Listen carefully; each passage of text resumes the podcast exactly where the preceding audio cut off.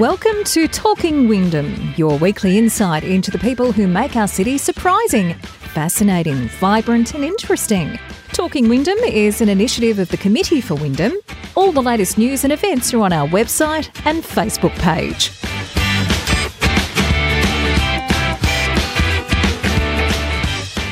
G'day and welcome to another edition of the Talking Wyndham podcast with thanks for the Committee for Wyndham. I'm Kevin Hillier and again today we head to Victoria University though today we're heading to the Polytechnic. Details of who we're talking to in just a tick. But a reminder about uh, Vic University, the University of Opportunity and Success. They proved that over uh, over their existence, which is now uh, you know over hundred years. So they have been doing it for a while. They do know what they're doing. Uh, and the one thing about them that I think has, has struck us uh, during uh, doing these podcasts and talking to the people from the university, and what you see on their website and all the other places that you see Vic University, is their innovation, is their change, is their ability to to accept the future and, and shape the future. Uh, they're a university where diversity is a strength, uh, where they uh, have accessible education. Uh, they are looking to improve planetary health and creating healthier, more inclusive societies. They have an agenda and they work to it uh, very specifically, but uh, they're not they're not bound by it. They they're open to ideas, and that's that's exactly what you want from an organisation like Vic University. Today we go down a little different, slightly different track into a, a slightly different area of the university. That's the Victoria University Polytechnic. And today, meeting uh, Louise Robinson. Louise is the Executive Director of Industry and Growth. Let's find out exactly what that job entails. That entails working with our people in Poly as well as across the university to connect with our communities and industries to understand their skills needs and see if we can find students to fulfill those, as well as to build new relationships with those industries and try and source jobs for students with into those industries. Because I guess one of the things that's always been talked about is the fact that someone with a degree is, uh, you know, is, is saying, uh, "Would you like fries with that?" as opposed to actually utilising the degree they spent so many years working for. Look, that that could be the case. We provide a range of services to actually help our students um, come on professional and personal journey. Um, we also, in the Poly where I'm located, we provide a range of services such as individual career advice and counselling, skills assessments. We help them with their resumes, cover letters, job search techniques to try and give them something extra in order to help them source the job that they want. Louise, just explain uh, in layman's terms, what is there a difference between Victoria University and Victoria University Polytechnic? The university is a university that provides research, um, it has higher degrees as well as undergrad. The Polytechnic is really about skills training. I suppose at its um, to talk about it, it provides a lot of TAFE courses as well as other foundation skills um, for our communities we also, out of the Polytechnic, provide VET in schools as well as some VCE um, level VCE level qualifications. So, if there's a lower end of the higher tertiary, is that where this sits? Is that have I have I got that right in my mind? Um, I wouldn't call it the lower end of tertiary because we do see a number of um, people who have completed a bachelor's degree wanting something like a short, sharp skill set oh, or okay. qualification. So, for instance, cyber so it's basically um, people coming into the system. They may have been working for many years and might have found they're retrenched and they need perhaps a qualification or some new skills training, um, as well as students who might pathway into university. But we do see a lot of people coming back. The, uh, the short courses and the skills and job uh, part of it. Um, uh, tell us a little, give us a little more detail on on how they operate. Well, we have um, a Victorian government initiative. It's um, a state government initiative called the Skills and Jobs Centre, where we um, we provide everyone in the community with free, expert, and impartial advice on training and job opportunities. We work in line with government priorities to provide quality assistance to a number of cohorts, including the trench workers, youth, unemployed, long term, short term, apprentices, prospective students, parents returning to work, people from a cultural or linguistically different background, or people with a disability. And we work with them to try and help them engage either directly into the workforce or provide them with referrals that might give them learning support, counselling, education, as well as we try and paint a picture of the options through skills training that they can undertake to get their jobs. We also have short courses to help those people. Now, because it's a Victorian government initiative, it's not necessarily we're recruiting students for Victoria University. It may go through our network of other skills and job centres or um, into local connections with employers who have got job opportunities. So we feel that it's a really important part of our um, moral pathway to provide this service to to prospective students and people in the community. That sounds like a, a network with an awful lot of tentacles uh, involved in it. it. It is. It's it's one of the delights I have. I oversee it, and we've got some terrific people in there. We also have, um, I'll call it um, an apprenticeship support officer. And as you can imagine, apprenticeships, particularly at this time, are fraught with um, a number of the complexities brought upon by COVID. Yep. So we have a dedicated apprenticeship support officer who talks to employers as well as apprentices and prospective apprentices and just tries to help navigate the course, particularly during this time. Uh, the challenges of that, um, uh, obviously not insurmountable, but certainly um, uh, something we've all had to take on in, in whatever walk of life you're in. But has it been uh, particularly hard in some of the areas uh, that you're involved in? Has. Uh, we have a number of tailored workshops, and we've actually put onto our um, our offerings COVID nineteen and your career because we recognise that now with the disruption with COVID, it's disrupted and interrupted a number of um, people's careers or pathways. So we're now taking that into account. And we're also assisting with providing skills or scanning the markets to where to from now, as well as looking at what the Victorian government is offering in terms of them opening up or where, where they think they'll open up with working for Victoria or free TAFE courses. So we're facilitating that um, piece of information to our communities where we know a lot of people have been affected. They're perhaps not sure what is going to happen next. So we've actually flexed our services to try and accommodate the disruptions that have been brought about by COVID. And I guess there's an immediate sort of uh, uh, need to fill there, and there's also a, a longer term uh, part of that where there, a lot of people are going to be readjusting and reassessing where they sit in the job market. It's it's a confronting time for many people. Yeah. The state government, as well as part of my remit, we've come up with some short skill sets and training. Uh, we've just recently been putting infection control skill sets that the government will pay certain people who are eligible to undertake the training, so it helps them get back to work as the Victorian economy opens up. Okay. But we're also working with various community groups and uh, local councils just in terms of helping people think about a career, not just the next job, which obviously people need to think about, but it's the longer term planning and what do they need to um, skills or um, services do they need to actually build their career once we start coming out of COVID. And, the costing around those, how's that? Uh, uh, because obviously everyone's you know looking at every single penny these days. Well, the course and careers advice that's coming through from the Skills and Jobs Centre is paid for by the Victorian government. Okay. So it's for anyone in the community who has a need to understand um, where they are. And as I've said, we've got a number of workshops that are running. Um, so it's all by Zoom at the moment.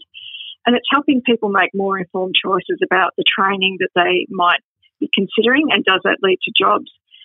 We also have free TAFE. We offer free TAFE courses, which there's a lot of caveats on that.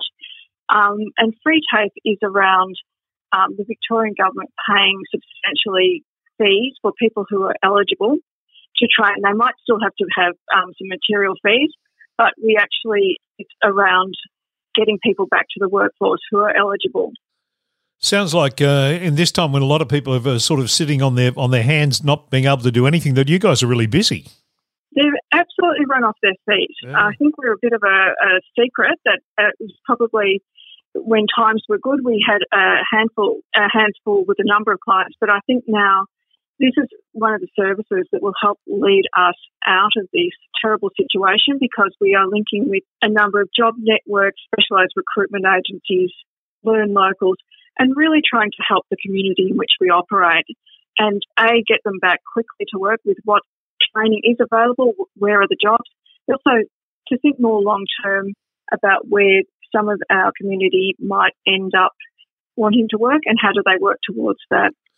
For someone like yourself who's travelled the world and uh, and been involved in uh, in many and different uh, parts of of uh, sort of the education system and the and the, uh, the job area, th- this must be a really uh, both, I guess, challenging and satisfying time at the at the same juncture. Look, I'd like to draw upon my skills that I saw. I was in the States last year for three months, and I was looking primarily at the role of public providers, mainly community colleges, which are, I'll there's a parallel with TAFE, right. and also VET in schools, as well as not for profits.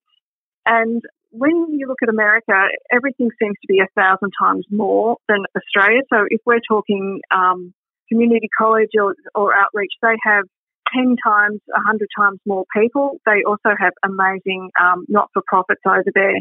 But I'm sad to say that they've all been disrupted as well. So there is a network of people around the world trying to work out what can a public provider do to support their community in which they operate and all our key stakeholders to actually work with that community to create jobs and also then develop skills that will meet those jobs. Given how frantically busy this this time has been for you, have you had a chance to have a look at what others are doing uh, internationally and learn anything from there, or are we sharing what we're doing here with with uh, overseas people as well? Through my networks in the US, we're we're sharing some things because there's a number of policy things, uh, settings that are taking place, and how we respond as well. What what is lovely is I've met a community of practice of people who are very committed to this sector. They're not walking away um, and they're really trying to come up with scenarios that are practical and pragmatic and will help people either find jobs or to gain the right skills to position themselves for those jobs.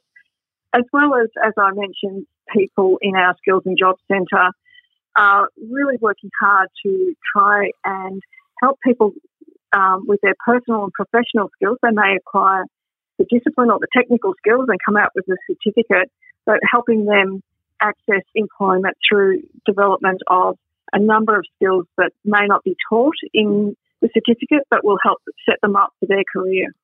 Louise, what's the what's the major way that people come to you, and under what circumstances do do they find you?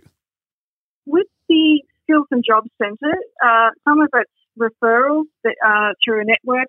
We do put um, we've got a little website which I can find the address and give it to you. Yep. Um, we get referrals from other skills and job centres through the Victorian Government. Our teachers refer prospective students to us if we are holding information sessions for prospective students. Um, we have a presence there, and uh, we hope that people will find us. I'll give you the web address for students or prospective students because yeah. there are a number of resources. We've been doing a lot of filming with our manager, Catherine, who's been doing a lot of filming and filming some of her workshops and her tips and advice. So it's sjc at vu.edu.au. So that stands for Skills and Jobs Centre at vu.edu.au. And uh, the the age range is it is it from VCE leavers uh, right through? It's for anybody um, from probably 16 years old who's considering leaving school and their parents, right through to anyone that is looking for course and career advice. And as you can imagine, in our community, it's not necessarily all skill leavers. There are people who are mature in their age um, that have perhaps recently found themselves needing to change or wanting to change we're seeing a lot of mature people who perhaps, um, unfortunately, their employer um, has closed down or is closing them down. So we're seeing a lot of people, which we always have done, to help them find a way and get the right career advice. So it's all ages. And so we have a number of resources depending on what life stage and also career stage they're, they're in, so we can tailor our advice for them. Uh, you work in a, a number of other uh, portfolios within the uh, within uh, the Polytechnic. Uh, uh, take us through a couple of those and, and, where you sit with them at the moment, or is is the the short course and the Skills and Job Centre pretty much your focus at the, at the minute? No, I'm across a number of other things. Um, that's only the short courses are really um, for the Skills and Job Centre, but we are working with industry to develop short courses for some of their staff. We have a dedicated short course manager and a portal where if people are looking for professional development because they're currently employed but they are finding they need some professional development, it might be on things like uh, we've just recently finished some uh, management and leadership training, yep. social media awareness training. So we do that on a fee for service basis. We also are very involved in trying to develop what we'd call new programs that are meeting new markets. So it might be around cybersecurity, which is, um, and some of those information technology courses because we see them as vital for people moving on. They're available. Some of them may be eligible for free TAFE, so the government will pay for their training fees and there'll still be a material fee, as well as some other training that people might like to undertake if they're considering a career change. So I'm across a lot of them um, and trying to find the right channel so we can help our communities to uptake their new skills. Jeez, it's a it's massive, and then your business development obviously on on top of that as well. I've got a terrific team. I'm pleased to say, and they're working hard in markets. And you know, as we said, we've all had to change our practice, so we're all doing it via Zoom. Um, as much as we'd like to meet people face to face, but we are running a number of initiatives with industry to try and understand what they see the skills are, short and longer term, and what we can do um, to either find people with those skills or to come up with training that will support those those skills and promote that through the community to undertake. Louise, given the cross section of people that you're dealing with, from from business, very high end business, down to people who have you know lost their jobs and trying to work out what they're going to do, and and maybe do a short course here or or get some uh, job assistance, uh, is is there a feeling of positivity kind of coming through all that, or uh, is it just are we meeting the challenges resilient human beings, or how, how have you seen uh, the way people are attacking that? Well, what we're seeing is the number of I'd say innovations in business. Some people have changed their business models and the ways of operating, and to me, that's quite a pleasing outcome. So that means there are new business models occurring. So obviously, there's new skills yep. um, or new roles emerging. So that's that's the positive I'm trying to take away. Obviously, COVID um, has had a devastating effect on the community, and we're still in, I, I hope these are the darkest days and we will soon be coming out of this stage four lockdown. But the, the positivity of my team and particularly the leadership of the Polytechnic really shows that um, we're leaning in and we are hoping that what we're doing now sets people up in good stead as Victoria starts to emerge from stage four. What uh, what sort of uh, changes have there been uh, in the in the way you go about and the structure of the way you go about at the Polytechnic? I mean, has the Zoom meeting thing been both a good thing and a bad thing? It's an interesting thing. Uh, I I started um, on the 10th of March, and I think it was probably two weeks later. The physical, we were all shut down physically, yeah. so we had to go to Zoom. So I started a new job and hadn't met everyone. I've been lucky enough to have a morning tea with some of my team, so I had to really jump over into the Zoom portal because I wouldn't have been able to meet my team, colleagues, or some fantastic teachers um, who are teaching in during this time. So it's been an interesting time. The college has worked very hard on moving to remote learning. We didn't close down, we kept teaching we had to resequence a number of our courses just so people could do Zoom at home with our teachers. And then we were trying to keep a number of the programs that require a physical presence um, coming into campus under very strict COVID restrictions, so social distancing, lots of hand hygiene. It, it, so the class, the classrooms were almost empty, but we were adhering to that. So we've kept going, and again, that's quite inspiring from our teaching staff and all the administration staff who have been able to keep that going. Whilst I thought it was very trying, no one gave up. We just kept going. And even though it has been difficult, um, I, I find that quite inspiring that we just kept, we have to get these people into the classrooms, um, practicing their, their hand tools, their, whatever they were studying, their allied health programs, some of the uh, paramedics.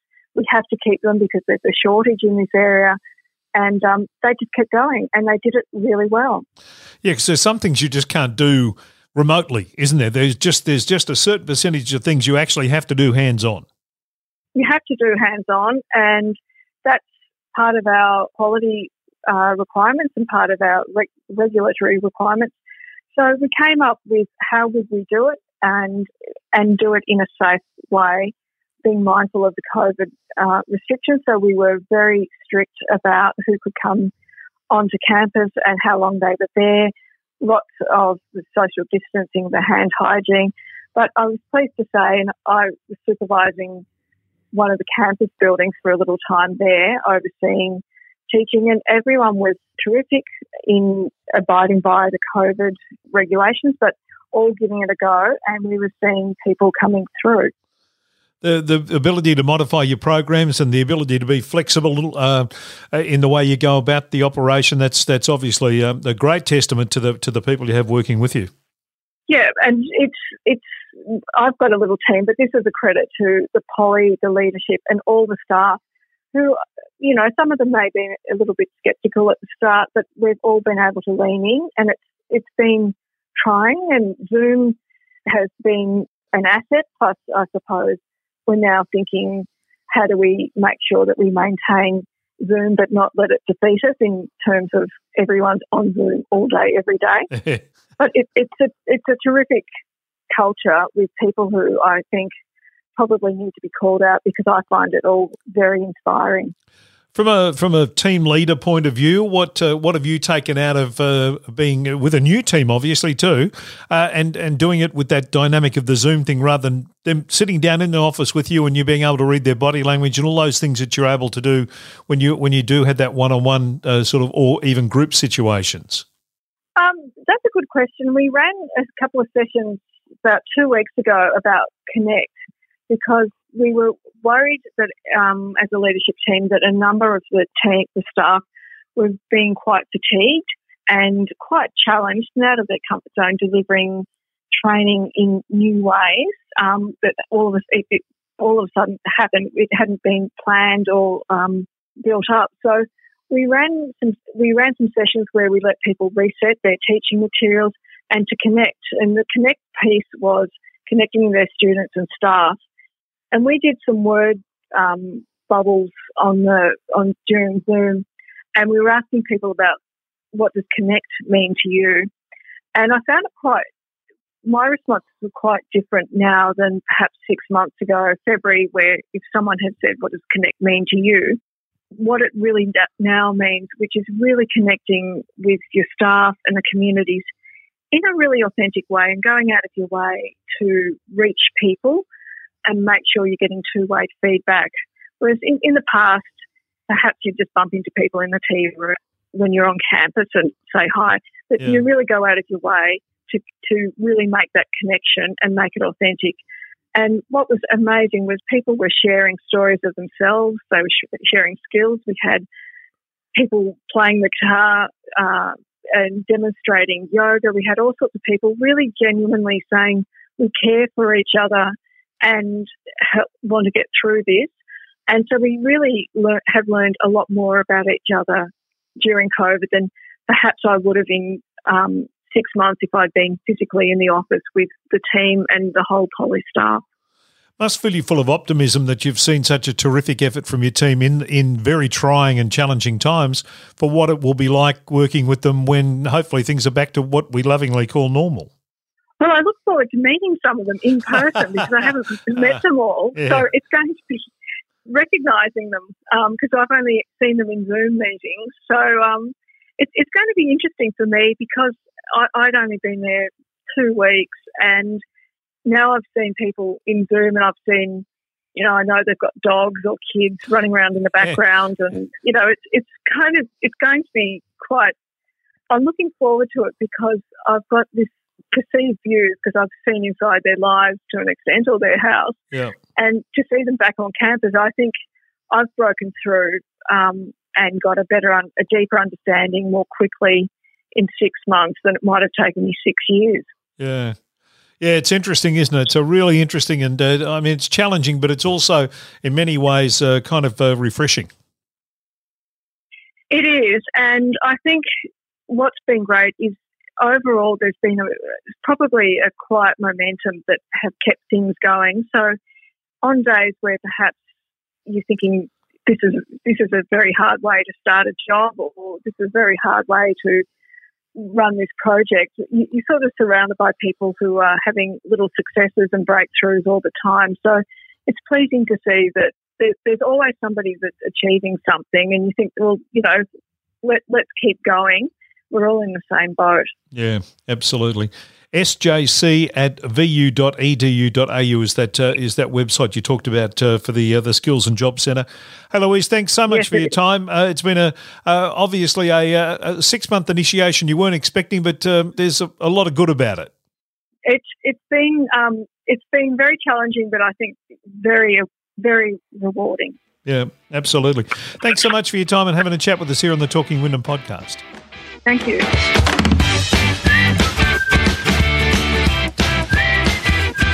Well, thanks to Louise. Fantastic to spend some time and find out more about Victoria University's Polytechnic, and of course uh, the details uh, of that uh, of the courses and uh, the uh, the skills and job centre that we were talking about, sjc at vu.edu.au.